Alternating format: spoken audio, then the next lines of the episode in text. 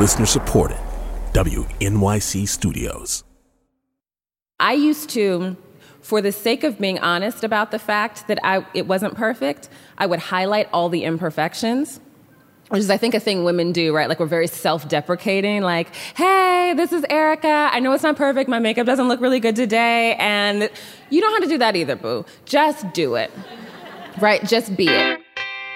If you're thinking of starting a podcast but you've never done one, you're not alone. As the field has grown so rapidly in recent years, so has the number of newbies. That's why we gathered four successful first timers to talk about what they learned in their first year and what they wished they'd known.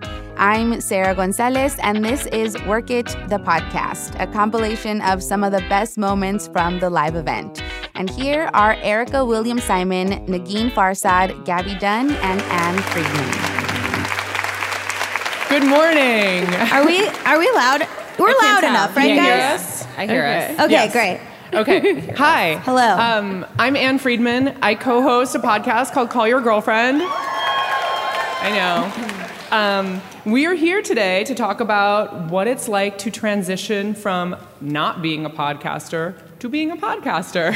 um, and with me are three incredible women who have done just that. Uh, Gabby Dunn, to my direct left, is the host of Bad with Money. Negin Farsad is the host of Fake the Nation in the center. And Erica Williams Simon on the end hosts The Call. Um, I love this topic because it's a really answer, easy answer for me of the how did you get into podcasting. Her name is Gina Delvac. she produces Call Your Girlfriend, and she's the one who planted the seed like, hey, maybe you two should think about podcasting. Hey, I have all of the technical skills and expertise that you need to make that happen. Let's work together. Um, most people do not have the perfect podcast witch pop into their life at the right moment, um, but that's my story. And I'm really excited to hear from all three of these ladies about their own paths to audio domination. So, to start us off, um, we've got a little clip from everyone's show, um, and we're going to start with Gabby. Um, on your podcast, Bad with Money, you talk about all the ways that money can affect a person's feelings, relationships, self worth, that whole messy cocktail of stuff. Yeah. and um, here's a clip that explains your show. I am a writer, comedian, journalist, actress, YouTuber, yes, that's a thing, and sometimes Postmates courier living in Los Angeles. And I am bad with money. For most of my life, I kept all of my financial foibles to myself. Not having money was my secret. I'd build credit card debt before I'd tell a friend I couldn't cover dinner. You can pay me back whenever, no rush. I'd let months go by with unanswered invoices rather than beg a company to pay me for my freelance work. I'd sell clothes or pawn jewelry before I'd turn down an unpaid internship. Seeming desperate for money was the worst thing I could do. Ooh, fun to relive. So uh, you write and make YouTube videos and do lots of different things about different topics. I want to know why this is the topic you chose for a podcast. Yeah, I mean, our YouTube channel uh, is mostly focused on like dating and love advice and stuff like that. And, and I am a queer woman, so that's kind of the topic that comes up a lot when people want to talk to me. Um, and I, when I was thinking about doing a podcast, when so I'm with Panoply, and when Panoply approached me about doing a podcast, they, I was like, okay, first thought is like some sort of sex and dating thing, but there are a lot of those, and uh, and I was like, I I, that is easy for me to talk about, but what is hard for me to talk about? And I was like, well, the big secret in my life is that I'm terrible with money. And then I was like, let's poke the wound. Let's uh, let's let everyone know about that. Um, and so, like in in the first episode, there's a thing that I do where I go to this coffee shop and I ask, tell people, can I ask you two questions? Uh, and they go, sure. And then I go, okay, first question, uh, what's your favorite sex position? And like without missing a beat, they're like doggy style, reverse cowgirl. The barista was like, I like standing up, whatever it is. And uh, and then I was like, cool. Um, and second question is, how much money is in your bank account? And people were like, oh, absolutely not. Like, no, no, that's offensive. Um, which it's really happened. And so, uh, so from there, I was like, okay, this is the topic that because I was like such a sexual person. I was like, no, no, no, that's easy. This is the topic that is hard. So that's why I chose. Also, there's not a lot of um, queer-driven or or female-driven finance podcasts, and a lot of them are like, uh, "Here's exactly what you should do, and if you don't do this, you're a dum dum." And I was like, "Okay, why? it's not that easy." Awesome. Yeah. So I just wanted to do something that was different than than my YouTube channel, and also sort of unexpected from like a person who's like a queer woman who is. You're not usually the the target expert for financial podcasts. Totally. Um, Negin, so you describe Fake the Nation as the comedy about politics without any of the politics about politics, which sounds awesome right about now. now and always. Um, we have a clip from your show uh, in which you and Robin find out from Rhea Butcher that Beyonce is, at the time, was pregnant with twins. Let's listen. Fake the Nation, episode 31. Can we Hold talk on. about that well, that's minute? good. I'm on a group text. Wait a minute. She's pregnant again. Yeah, with oh twins. wait, I didn't With know twins. this. Where have I been? I almost said this to you, but I was like, well, I feel like maybe she probably knows. But yeah, twins. Places, please. when did you find this out? And then why Just am I a the second last? ago. Oh, okay. So I I'm- just found out, Okay, yeah. just She found just out. I didn't know. I didn't know. Oh, First day of Black did you- History did you Month. see this? Beyonce. Yep, I sure did. Ah. Somebody already photoshopped it into one of the executive orders. Holy shit! Holy shit! Holy Going live shit! in three, Oh my god! That's great. two, one. Never Hello, forget. hello. I am Negin Farsad, and this is Fake the Nation, where we talk about news, we talk about politics, and we send panic signals to Angela Merkel. Today, we're going to talk about the chaos sown by the travel ban, our fraying foreign relations, and we'll figure out how to survive it all. Today, I'm rejoined. This is a. Oh my God, never forget. Yeah. Um, that happy moment of finding out. Uh, okay, so you have a back a really varied background as well in Yeah. politics and policy, also in comedy. You've made documentaries and feature films. Um, you know, did you make a calculus similar to Gabby's, where you were like, I want to do a podcast that's different from my other work, or how does it how did it fit in? I mean, well, it. I mean, I guess I have like a just a tendency of like just career changing or whatever. Um, because I was a policy advisor for the city of New York, as were we all, and I then. Um, and you know, and but I had always been doing comedy or whatever. So like you know, then I, I, I threw my hat in to just do stand up, and you know, and I'm still uh, you know an, a comedian or whatever um, who occasionally makes movies or whatever, writes books. But I think the thing is that like I really am obs- like I have no for for whatever reason I don't see a difference between um, medium. So I just like feel like I'll probably go into mime after this. You know what I mean? Like I don't see. I just am like it's all the same thing. Um, and I became really obsessed with. Um, podcasts, you know, and uh, and there was a podcast that I, re- you know, that's my all-time favorite podcast is um, Slate's Political Gabfest, and I always thought, um, you know, oh, I want to do like a podcast like this. You know, they talked. We talked about stealing yesterday. Um, someone talked about stealing and said it was okay. So, anyways, I'm um, owning up. Uh, you know, I was like, I want to do like this podcast, but with comedians, and we don't have to be remotely. You know, we have to. We don't have to be adults about it. Um, and um, you know we could talk mad shit. And like that's uh, you know and also have like a couple of serious topics and like you know mention Angela Merkel. But then we could also talk about you know um, something uh, you know more lowbrow um, in a third segment or whatever. Um, and so that's you know it, I, and so I would say to myself and occasionally to my dog out loud this idea um, you know until one day um, you know Chris Bannon from Earwolf had you know said to me, "Oh, do you have any like if you have any ideas, let me know." And I was like, "I I have a, a stolen idea." um, and so yeah, and so that's kind of how it came around, and it was just. Um, it, and it was purely out of the love of listening to this other podcast and having it be such a strong part of my diet. But obviously taking that and then making it your own, taking that idea. And Yeah. I just want to be clear, you didn't just steal No. I didn't Like, just. you know? There's a lot of things that are completely different Yeah. about these shows. Um, Yeah. Like, namely, and we're not uh, experts. you know, we're Sure. comedians mostly. Um, and uh, so, it, but it is. Um, I, and the other thing is, like, I didn't really sign up for Donnie um, to be my president at the time.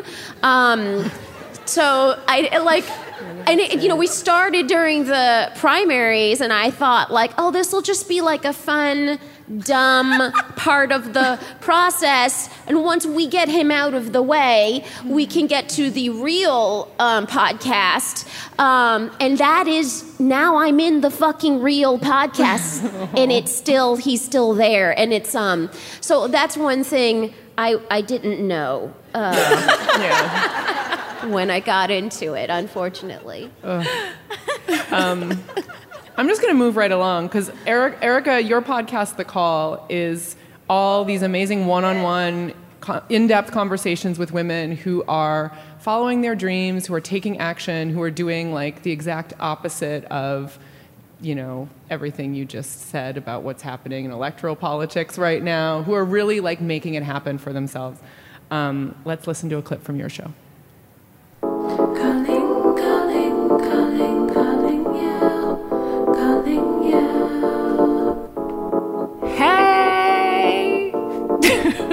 So sorry I said hey like that.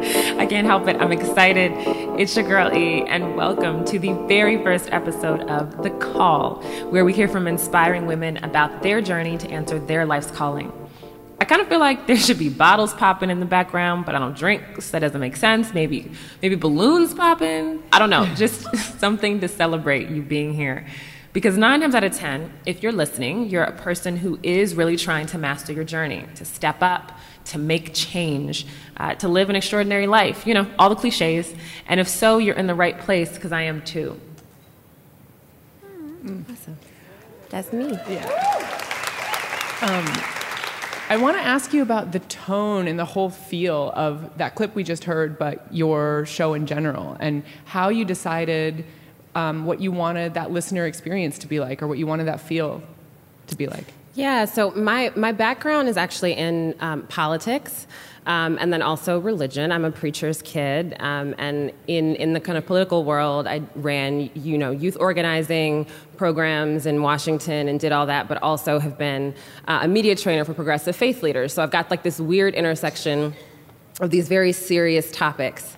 Um, and so when I left politics and transitioned, I knew that I wanted to create content that helped people not to steal from Oprah, but live their best lives, but in like a very real way that involves politics and social impact, um, not just feeling good about yourself.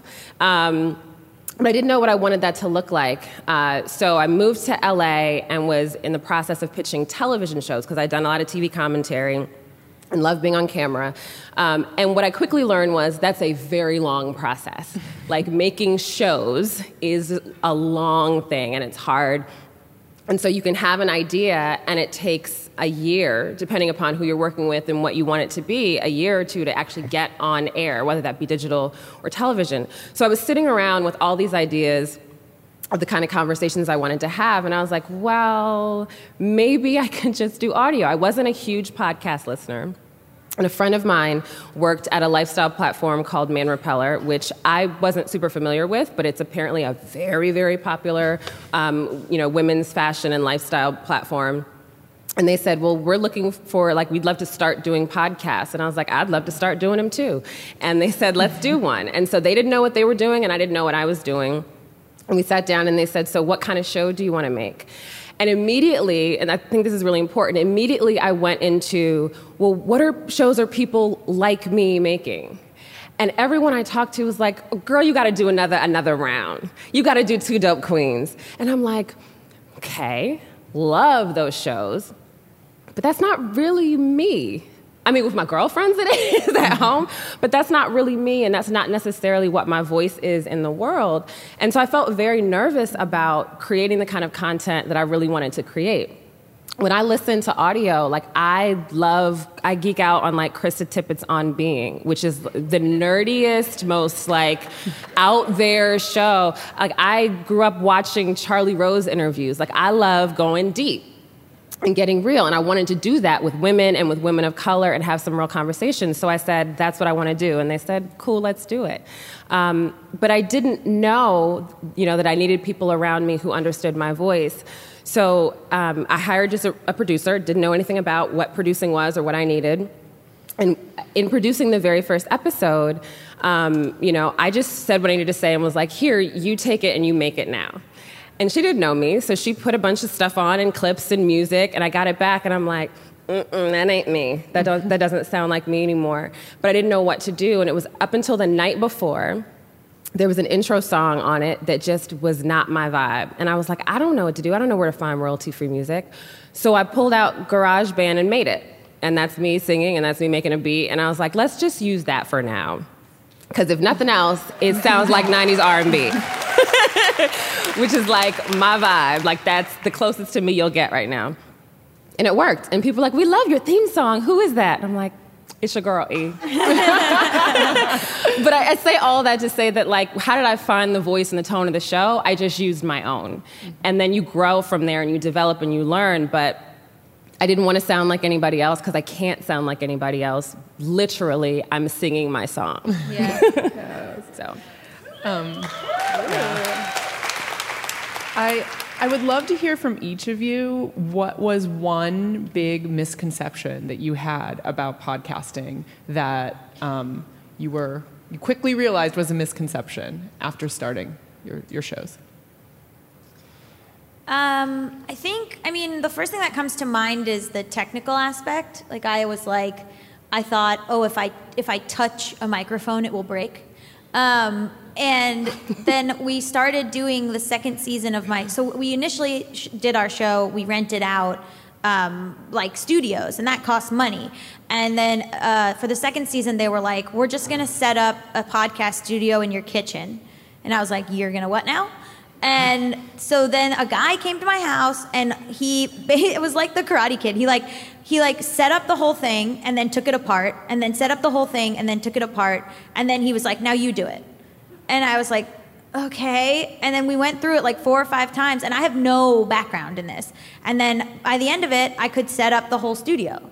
And I was like, I could have done this the whole time if I just had the confidence to be like, no, I'll figure it out. Like my dad, like does our whole backyard landscaping. He's not a landscaper. Like he just goes and does it. So like I was like, oh, why don't I? I could have just been like, I'll figure it out. So I feel like there's this barrier to entry where you're like, well, I don't know about this very serious thing. And I was like, you could just get a tash cam and figure it out. Yeah, I was just about to ask if there is a checklist of like the stuff, like like you know the what you did to set it up. That's somewhere online or that. I have a video that I made of this very nice man showing me how to set it up. I recorded on photo booth that I can put up online if people want it. But like, it was basically like this equipment kept getting mailed to my house, Mm. and then I would just be like, ah. But it took it took you know two hours for him to teach me how to do it, and now we record the whole thing out of my house, and I can like in my sleep put together this the equipment. And I think I was, but I was very scared to do that. And I think like the idea that it's this thing that you can't, ev- that you had to go to like school for or whatever, mm-hmm. is is not true. Like this barrier that they make you think you you have because of some sort of technical skill is like, watch a YouTube tutorial, you can figure it out. Yeah. Mm-hmm. Other misconceptions? I mean, I, for me, I just you don't know what you don't know. Um, Unknown unknowns. Unknown Yeah. unknowns. So, I mean, if you heard in that first, that very first clip, like I'm listening now to the audio quality and I'm cringing because I just didn't know, you know. So I, I had a Zoom mic and I was talking into it, and it, and it, it doesn't sound great. Although the interview was in a studio, so that part sounded good. Um, but you know, now this season I have a wonderful producer who I think is here, Erica Morrison. She's like, yay, Erica. um, uh, yes, you should get a producer who has your same name. T- it makes things so much easier. Um, but you know, and so now this season, last season we did an interview on the phone because I was like, okay, you can't come to studio, let's do it on the phone. This season, Erica's like, mm we're doing ISDN only in studio, and I'm like, okay, girl, all right, and it sounds so much better. So a lot of it is almost kind of the opposite point that you were making. One is like, okay, you can just do it. You can pick up what you have and figure it out. But the other side of that is there are also people, there are women who know so much more than you who are willing to help, and there's expertise. You don't have to know it all, mm-hmm. someone else does. Yeah, don't be afraid to ask for help. Yeah. I think, well, we have this particular challenge, which is that every week we bring on two comedians. They're usually comedians, but they're also maybe like a funny journalist type person um, who can be chatty about politics. And the, the rule of the show, the sort of unspoken rule of the show is like, I want people to be like fun um, and, and not assholes. And um, and I, you know, and I want the thing to kind of feel f- like f- just like a chatty, fun thing. Like you're sitting around a dinner table and you're sitting with us and we're having this conversation. Um, and you know, at first I just thought it would be much easier to like book the pe- the people. You know, um, so I know a lot of people that fit this description. I don't know. It turns out nearly any Republicans that fit this description, and so I, I was all so I'm like, it, you know, if you ever meet me, um, you know, at a at a bar or on the way to the bathroom, I'll just be like, do you know a funny Republican? Like I'm just always There aren't any. looking for They funny. don't Repu- exist. and they, they totally do exist. It's just like the the, the the bubbles of you know the New York and the LA bubbles and the whatever. I don't know what's happening. I don't know why. I can't find. And We if you guys them. know funny Republican, please. Um, and so that has been something. I know. Do you feel the desperation in my voice? Um, and so that's something that I think has been really um, challenging because you want to have, you know, in this political climate, a conversation that doesn't alienate people, that brings people in, um, you know, in which we can like talk about other viewpoints and stuff like that. And so oftentimes, and this is something again I didn't realize I would be signing up for, I'll I'll be like, um, devil's advocate. What if guns are amazing? You know what I mean? And like, and I'm like, find myself like saying this ridiculous stuff that I hate myself, you know, to say out loud, but there isn't someone, you know, that can take on that role, like oftentimes. Um, and so, anyway, so that's been an in, like an interesting challenge that I didn't know, um, you know, that we'd be facing. Right. And I'm thinking a little bit about what Erica said about it your it being your voice like literally but also it's your voice. It's it's kind of who you are and what you bring to it. And to different degrees you all share parts of your personal lives or your personal journeys. And i'm wondering how you made some of those choices about how much of yourself and your life is front and center in the podcast you make. And if you have any regrets maybe about how you've chosen that I mean, in the in the very beginning, because the the premise of the show is we started after the election. So the premise is we're in this moment when everyone, but in particular women, are kind of needing to respond to the moment and feeling this call on their lives to do something different. And for some people, that looks like an increased activism. Um, for other people, that looks like I know friends who are like, I got to quit my job and do something else. Um, so the premise is, you know, making these big transitions and these kind of you know call to action moments. So I start by talking about my own in my life and those traditions, tr- um, transitions. So I'm talking about myself a lot with the guests. Um, but I was always cautious to not do it too much because I'm thinking, you know, the guest is the focus. So we get halfway through the season. This first season was 10 episodes, and we get to like episode five or six, and I start seeing from listeners and commenters, they're like, Can we hear more about you, though? Can you tell us a little bit more about you? Because I, I guess I reference things in shorthand. And so for the final season, for the season finale, we flipped the tables and had um, the editorial director of Man Repeller come on and interview me which was an odd experience, but I was like, okay, if you want to know everything. And when I tell you, I told all my business. I and we had to edit some stuff out because I was like, why was I why was I even talking about that? But the feedback that I got from what I did let be in the episode was that they wanted to hear about me. They wanted to hear about my life because the show is my voice. And so it's hard to hear someone's voice and connect with it if you don't bring all of all of you to the table and all of your experiences. So so for me, I have no regrets and will continue to do that. Yeah, they want to know where you're coming from, and they want to be able to like, why are you the person doing this? You have, they have to have some context for who you are. Like, I couldn't ask people the really intense questions about money. Uh, that I do if I wasn't like, and here's my shit too. Even when I worked as a journalist, a big part of my interviews for as a journalist was I would up top kind of like as a trick, like spill my guts to the source. And I would be like, look, I'm interviewing you about this crime you committed. When I was 15, I shoplifted. So whatever, you know, you like say stuff so that almost like a cop or weird, so that like they're mm-hmm. like, oh, this is my buddy. And then they like, they like will open up to you. And so like I would do that on the show where I was like, what kind of I have to say that I'm a fuck up about money because I can't just come out here guns a ablazing, being like, "Oh, and this is what you should do, and this is how other people screw up," without like talking about your own screw up. So the whole first episode is like I interviewed my parents, I interviewed my sister, like I I got in a fight with my sister on the on the air. Like we like kept all of that because uh, the just you need to like expose yourself first before you, but so the audience trusts who they're listening to. It's funny because like draw, you know, being personal um, on the mic is both how you kind of draw people in, and uh, and in another setting, how you start a cult. Uh, so there, it's useful in both scenarios. Just side note. Yeah. Hot tip. Um, So pro, pro tip for Pro those of you who are pro in my cult. Um, rather than do waste some time running a mic around, we solicited questions from you all in advance, and so I've got an incredible list of um, of other things to ask you all. Um, one of them, and I apologize for uh, messing up anyone's name from the audience that I'm about to read. So that's the downside of doing it this way. Um, Bayandria July from Los Angeles asks. Once you knew you wanted to create a podcast, how did you go about the show development process? Nailing down the what's it about, the weekly segments, that sort of stuff.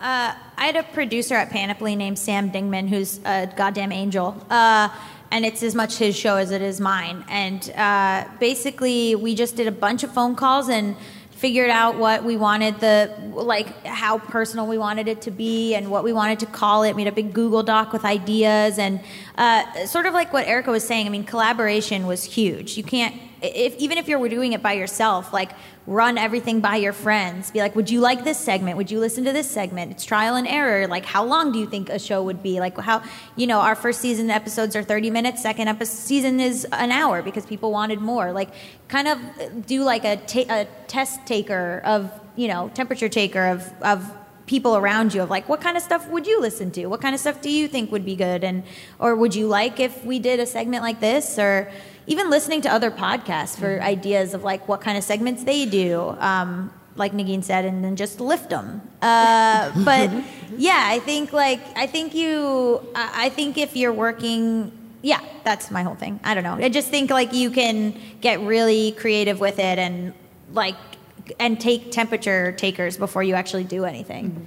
I, like one thing that was big for me was like I wanted it to feel like um, we did some work on the podcast. You know what I mean? Like I didn't want to feel like uh, I just recorded myself and then throw it on the line. You know, like it's I, I wanted it to feel like a little produced, even though w- you know it's a weekly podcast. We don't actually have enough time, and it's pegged to the news, um, and we do it every fucking week. And so we did. I- It, we don't have the kind of time to actually do a really produce like you know something beautiful um, like Invisibilia or whatever. Like this has to happen really quickly. Uh, but like, what are some tricks of the trade where we can make it look like we're producing, um, but we're really, you know, not. And you know, so a lot of that was just like it, it's it, we throwing in um, sound bites um, from our miserable ruler, or um, you know, just sound bites from the week or whatever. And like, you know, we do, you know, and, and just these the simple thing. Like, I the show's broken up into three segments, and at the at the beginning of the first segment, I always say like topic number one, and then there's a ding sound. Yeah. Um, uh, Greta Cohn, who helped develop the show, and John Delore, and also um, Gianna Palmer, who's in the audience, and our, our producer, who should everyone should be her friend. They, you know, th- they're constantly like doing these like just simple sound effects, and I can't tell you, it's so weird to me. People come up to me and they say, "I love the ding. I love the ding," and it's like these little things that make such a, you know, um, create such an audio landscape for people, and and and and also a familiar thing that they that keeps them, you know, coming in. Um, and then the other thing that I realized was like I like laugh a lot, um, and uh, like you know in life and on on the show. And um, at first I was like like you know covering my mouth like no one should hear this and then i realized like no actually everyone should hear this this is fun um, and let us you know in, feel the joy of it you know Oh, and if people want to my- laugh with you. They want you to say. and um, they want you yeah, to laugh. and laughter is yeah. infectious or whatever Right. um, and so uh, They want to feel like they're with you. Happy. yeah. and it's a whole that whole there's that whole religion where people laugh and then they sit and laugh. Um, so Religion, cult. What? Do you have something to tell us? no, saying I stole the idea of laughter from that one religion. Um, but anyway, yeah. So uh, I so things like that may created uh, this world of the show that I think people uh, you know enjoy. Hopefully. God, yeah. Okay. Uh, Catherine Jaffe is from Golden, Colorado. Her podcast is called Here's the Deal. She asks, How important do you think it is for a podcast to be perfect, that's in quotes, from the start? Or can it be a learning journey where you just start doing it and refine it as you go? I have started releasing a very imperfect podcast because I'm using it to learn, and if I wait to make it perfect, I think I will get discouraged. Is it bad form to put something slightly unfinished out there at the start? I mean, this doesn't just go for podcasting. This is anything as a creative. It's going to be imperfect. Like, the, even if you think it's perfect, it's not perfect. So Mm. just put out something. Um, and that's the hardest thing to do, especially if it's something that you care deeply about or you're nervous. I mean, it literally is like jumping off a cliff. You just have to do it. Um, and you'll find, you know, I'm big on intention. You'll find that if, w- once you find your audience, or m- more appropriately, your audience finds you, they're very supportive. You know, they're going on the journey with you. You can be honest about it. But also, this is the other thing I'll say. Um, I used to, not necessarily for this podcast, but for other things I created, for the sake of being honest about the fact that I, it wasn't perfect, I would highlight all the imperfections. Which is, I think, a thing women do, right? Like, we're very self deprecating, like, hey, this is Erica. I know it's not perfect. My makeup doesn't look really good today. And you don't have to do that either, boo. Just do it, right? Just be it. If there are imperfections that are worth noting, someone will note them to you and you say thank you. But a lot of the times, the things that you think are horrible, the average person doesn't even know. And you're spending, you know, 24, 48 hours a week, a month trying to fix something that isn't worth your time. Um, and that time is valuable because the time is growth. And you don't grow until you put it out and do it. Mm. Anyone else? I just Yeah. agree. Y'all didn't have to apply, yeah, thank people you. waste too much time on making something perfect, and it's never going to be perfect. Yeah, and like, once you're doing it, like I was telling these guys backstage, you know, I used to spend hours and hours and hours prepping the Mhm. show, and I was like, I can't do this every. Like, actually am a person who has this is not my sole source of income. I actually have to go places and perform and do other work, um, and so I couldn't be spending the kind of time I was spending in the first weeks of the show, like prepping, and then I realized what you know a 13 minute segment really means, and like how much research it really entails. So like over time, I developed a way um, to phone it in a little bit more. Is what I'm saying. Um, my inspirational message is don't work that hard. No, um, but no, you no, but like you you know you you figure out you calibrate and you figure it out. Yep, Right. Um, here's another process type question. Holly Starley from Santa Barbara, California, um, asks. Oh, sorry. Holly's podcast is called We the Village. She says this is a broad question on management. More air quotes, management. Um, I'll start by stating the obvious. Producing a podcast takes a lot from many different angles, especially if you're flying solo. Any advice on managing your time, your energy, your expectations, all those sound files? Planning, management tips. Um, Google Calendar is really great. um, and uh, I have my Google Calendar is shared with my producer, uh, which is a nightmare because now we have no boundaries, and he's just like. Did you get a wax today? It's very unfortunate. Um, but yeah, so uh, so but but I think like it's it's uh, making sure that you're not doing too long of interviews like that's a big thing for me is my show's only an hour and we usually talk to two or three people per show. And so i was like well i felt bad weirdly i felt bad like if these people are taking the time to do this interview i should interview them for at least 45 minutes but for a thing that we're only going to cut into 15 minutes or less. So then i started being like oh nobody's going to be upset if you hang up early so then I was like, if the segment's only going to be 15 minutes, let's keep the interview to 30 minutes. Like, mm-hmm. just realizing, and that took me like a whole season to figure out. And that mm-hmm. saves me a lot of time. Mm-hmm.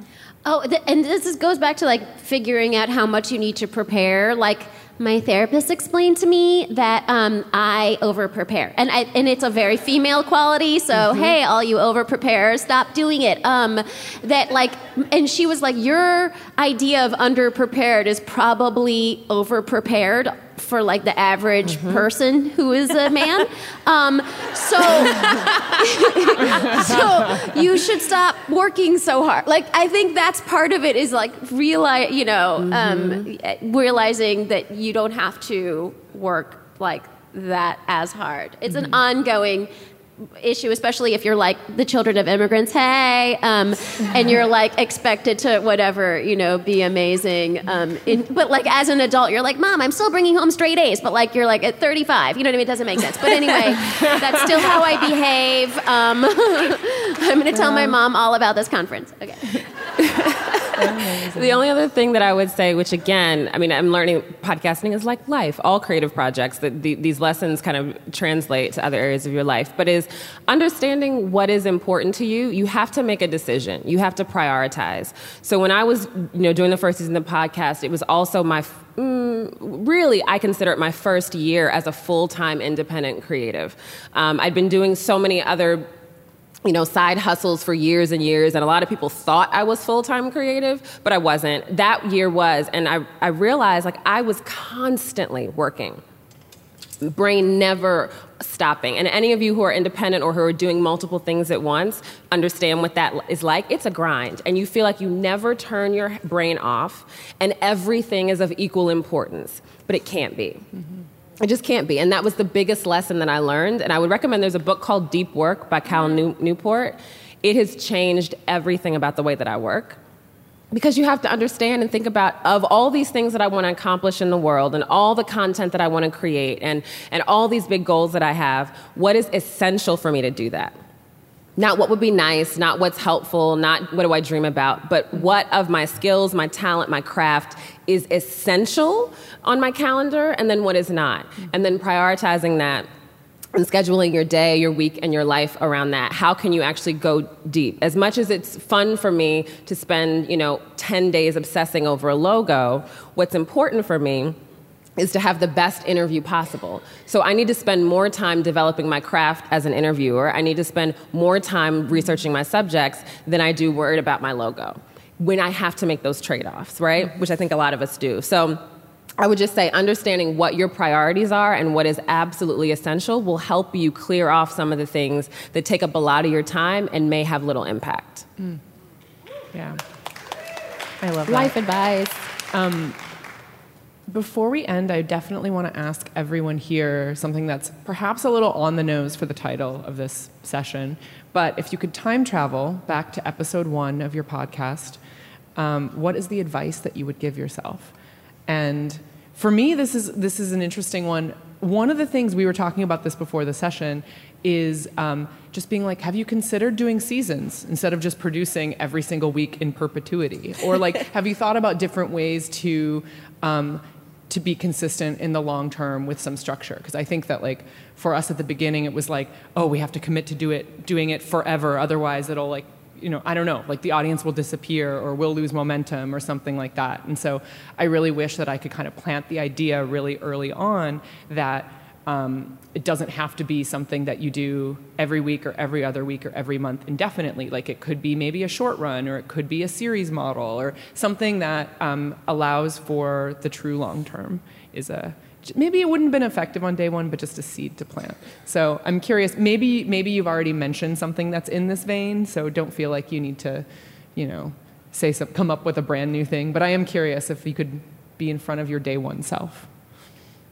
Um, I think uh, uh, different types of guests would have been helpful. Like season one, a big criticism for season one was that it was a lot of show business guests, and I totally hear that. And I think that's like a, a flaw that a lot of podcasts have, where because we're all entertainment people, or we're all comedians, or we're all sort of like in some way or another, we believe ourselves to be entertaining. Otherwise, why are we talking into a microphone? Uh, we want to have like other people who are just purely, and we only know other people in entertainment. So, like a lot of my guests, season one, are uh, you know actors or comedians or, or other types of people like that. And then once and then that's only one sort of financial experience in some ways. So then um, for season two, it became way more like, you know, some guy in the Midwest, and then like my friend's dad, and then like all these various different people, and that was way better. And I think a thing I would tell myself is like, look outside your circle for mm-hmm. guests, or look outside your circle for people to to have on, and be a little bit uncomfortable mm-hmm. with like the conversations you're having, rather than just booking who you know and being like terrified of anyone you don't know coming on. Hmm. I would have. I mean, like you kind of said this. Uh, I would have b- been like, "Lady, you need some weeks off. Like, you need to figure that shit out." And it's, uh, especially you know, because I have to um, every week talk about uh, popular vote losing minority president Donnie Twimp, who's also under criminal investigation. I like can't handle it all the time, and so um, I, and this is something you know we're on episode 65 and still don't have like an exact plan for what we do when I need to not be there for a week, um, and and so that's something that I, I you know I wish I had started thinking about much sooner, um, and uh, and yeah, build in a little bit of the a sanity model. The sanity model. I love that. I love that sanity model. Um, I've already mentioned having you know having a producer that understands you and understands your voice. Um, I guess the other uh, thing that I've learned is to when you're creating something, think about the one person that you want to reach. Think about one person. Um, you know, we live in a society where we've been taught that mass is better and mass is best, and so we all want to be the next big, huge thing, whatever that is. Um, we all have a vision of maybe we don't, but a lot of us have a vision of like, I'll make this podcast and it'll become the number one ranked podcast on iTunes, and then someone will see it and buy a television show from it. And then I'll sell a best-selling book from it, and like maybe I can live off of this, and and all of that is wonderful, and kudos to you if it happens.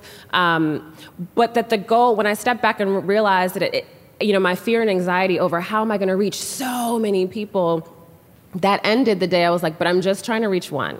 I'm trying to reach one person, and if one woman hears this show and afterwards feels, you know, more compelled to take a step in her life, if after listening to the show, one woman feels like, you know what, I have what I need to actually take action and do something bigger than I thought, and I know the real about how to do that, then I am successful. And so I think creating your own metrics of success that have nothing to do with numbers, that have nothing to do with things that are beyond your control, that's my sanity model. And I think it mm. also is a model for, for having a really effective and impactful piece of content. Mm. Yes. And if you can get one more person to join your cult, then you have really done something with your life. Yeah. Alternate title of this panel: Cult Leadership. Cult 101. Leadership 101. 101. Uh, so I want to thank Gabby, Negin, and Erica for being here.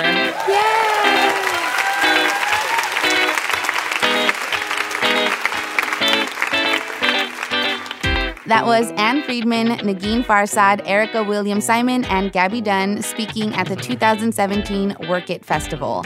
Both the festival and the podcast are produced by WNYC Studios and are made possible by a grant from the Corporation for Public Broadcasting with additional support from the Annenberg Foundation. Event sponsors include Cole Haan, MAC Cosmetics, and ThirdLove.com.